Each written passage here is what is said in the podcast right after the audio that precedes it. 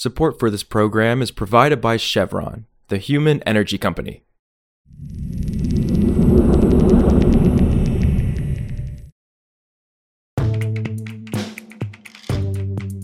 This is Politico Energy. I'm Josh Siegel.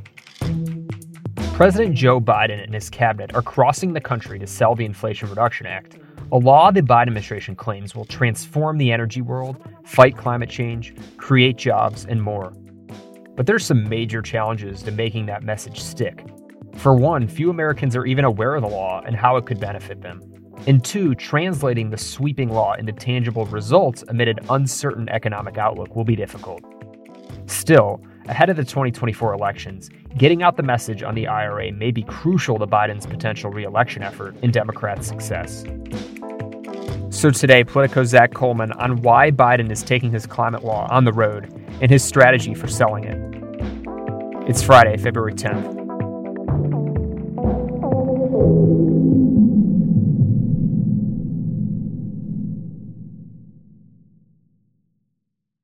The Inflation Reduction Act is also the most significant investment ever in climate change. Ever. It starts with a kind of public display of their affection for this law. So it's a lot of traveling around the country, starting with the middle of the country. I mean, Janet Yellen was in Tennessee on Wednesday. Joe Biden was in Wisconsin on Wednesday. Michael Regan's been in Kansas. Energy Secretary Granholm has been in Utah. I mean, like these are not your sort of climate change bastions, the clean energy bastions of the country, but but you know the idea here is that this law will bring jobs and the clean energy transition to all corners of this country. So get on board. And the other part that they're deploying here is a kind of consumer facing operation where they have actually hired someone who works as a consumer advocate within the White House to basically operate as a human coupon book that tries to connect people to the actual savings they can get for changing out their appliances, for making their homes energy efficient, things of that nature. And you mentioned the special focus on the middle of the country. So, why is that target audience important at this moment? Well, look, you want to create a political constituency here for a durable climate policy. So people need to see themselves as a part of that transition. You don't want people feeling as if it's for the coasts and not for us.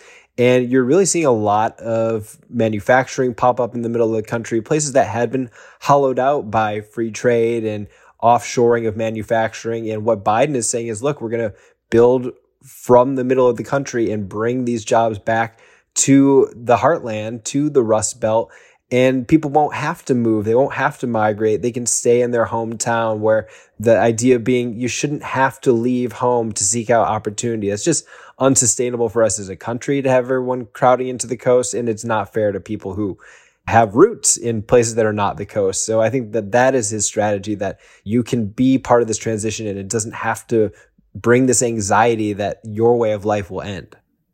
Right. And then, so you spoke to Democrats on the Hill too for this story on why the IRA may not be breaking through to the public at this point. So, what did they tell you and how concerned are they about it? Well, I'll tell you what, I felt it when Senator Tim Kaine of Virginia told me, look, people have been exhausted and checked out from all the things that have happened over the past few years. It's just hard to keep paying attention to the news. And like he's saying, as long as people start to see that it has benefits to them, they'll, they'll learn about the law, even if they don't know it by name. And I think that there's a good portion of this country here that the president is trying to reach that does not watch MSNBC or CNN. So, I mean, if you're in kind of the conservative media space, you might not have heard about all the things, or at least not as heard as much about all the things that come with this law and how it could benefit consumers. So I think that part of the White House's task here is, is to at least introduce people in as many ways as they can to the benefits of this law. And they're going to have to get a little bit creative in, in terms of how they pierce that bifurcated media ecosystem. But I think starting with going to the actual places where they're trying to reach people is certainly their first approach here. Yeah, and then how are White House allies, so outside administration, they're getting some help here. How are they spreading the message about the IRA as well?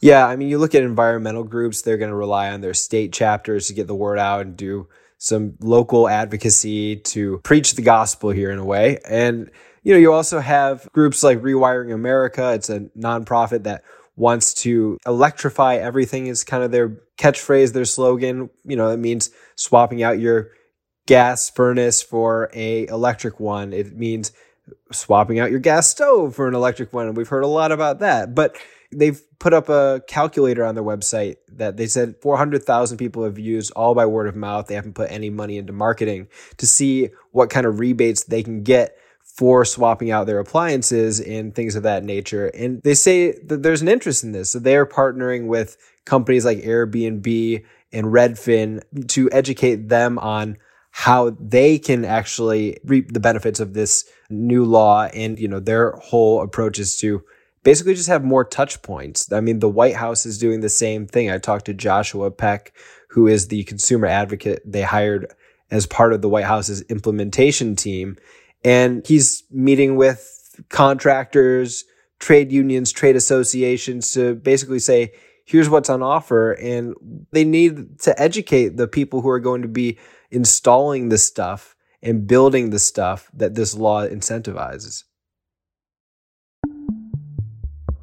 Also, on Thursday, the Energy Department tentatively awarded a $2 billion loan to a Nevada based battery recycling company, which it says will allow it to produce enough battery materials to enable the production of more than a million electric vehicles a year. Redwood Materials said that for the first time, it plans to ultimately ramp up to producing 100 gigawatt hours annually of ultra thin, battery grade materials from both new and recycled sources in the United States.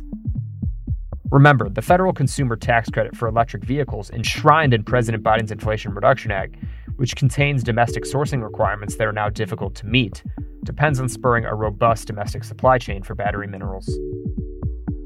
For more news on energy and the environment, subscribe to our free newsletter at politico.com slash power dash switch. And subscribe to Politico Pro to read our morning energy newsletter. Some of the music in today's show was composed by the mysterious Breakmaster Cylinder. Nirmal Mulaikal is the podcast producer. Raghu Manavalan edited the show this week. Jenny Ament is the executive producer of audio at Politico. Our editors are Matt Daly and Gloria Gonzalez. I'm Josh Siegel, and we'll see you back on Monday.